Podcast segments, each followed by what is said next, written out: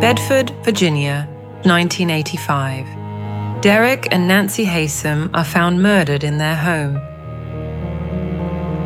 It was an incredible case. So brutal, such a crime of passion. He should never be released because she was quite sure that he would kill again. At some point, there was the proverbial straw that broke the camel's back, triggering this kind of reaction. It was like there was enough people there to take control of those two people. One person can't be in two places at the same time. But what is it all about? I think Elizabeth was in the house at the time of the crime, and I have reasons for that. And I will go into those reasons if you like. But the prosecutor cut him off at that point and said, No, sir, you've answered my question. Thank you very much. But in my view, that would be a procedural error that is open to challenge. I feel like everyone in the courtroom was shocked.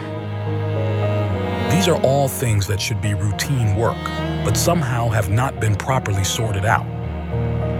But what happened at that place was slaughter and overkill. As far as I'm concerned, this rules out a planned crime. And this, in turn, does not support a claim for Jens's innocence. I can't say that he wasn't there. The DNA says it's not his. Whether or not she wanted her parents murdered. I really hated him when he'd come on TV with some new petition, but I realized that he had a perfect right to be trying to bring this up and secure his freedom. The Jens Soering case, a new verdict. In the course of 10 episodes, I'll be looking at the 1990 trial of Jens Soering together with Dr. Ralph Guise-Ruebe, judge and president of the Hanover Regional Court.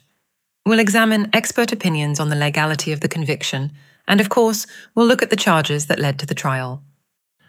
At your trial, Elizabeth testified against you. She lied about that at my trial.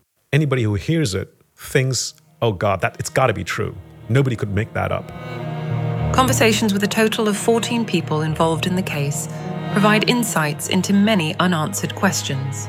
Among others, best-selling author John Grisham has his say, as well as the original lead investigator Chuck Reid, who was one of the first detectives on the crime scene. I also speak with a former fellow inmate and close friend of Elizabeth Haysom, who was imprisoned with her for 13 years. And now I face the death penalty, the same death penalty that I had saved Elizabeth from.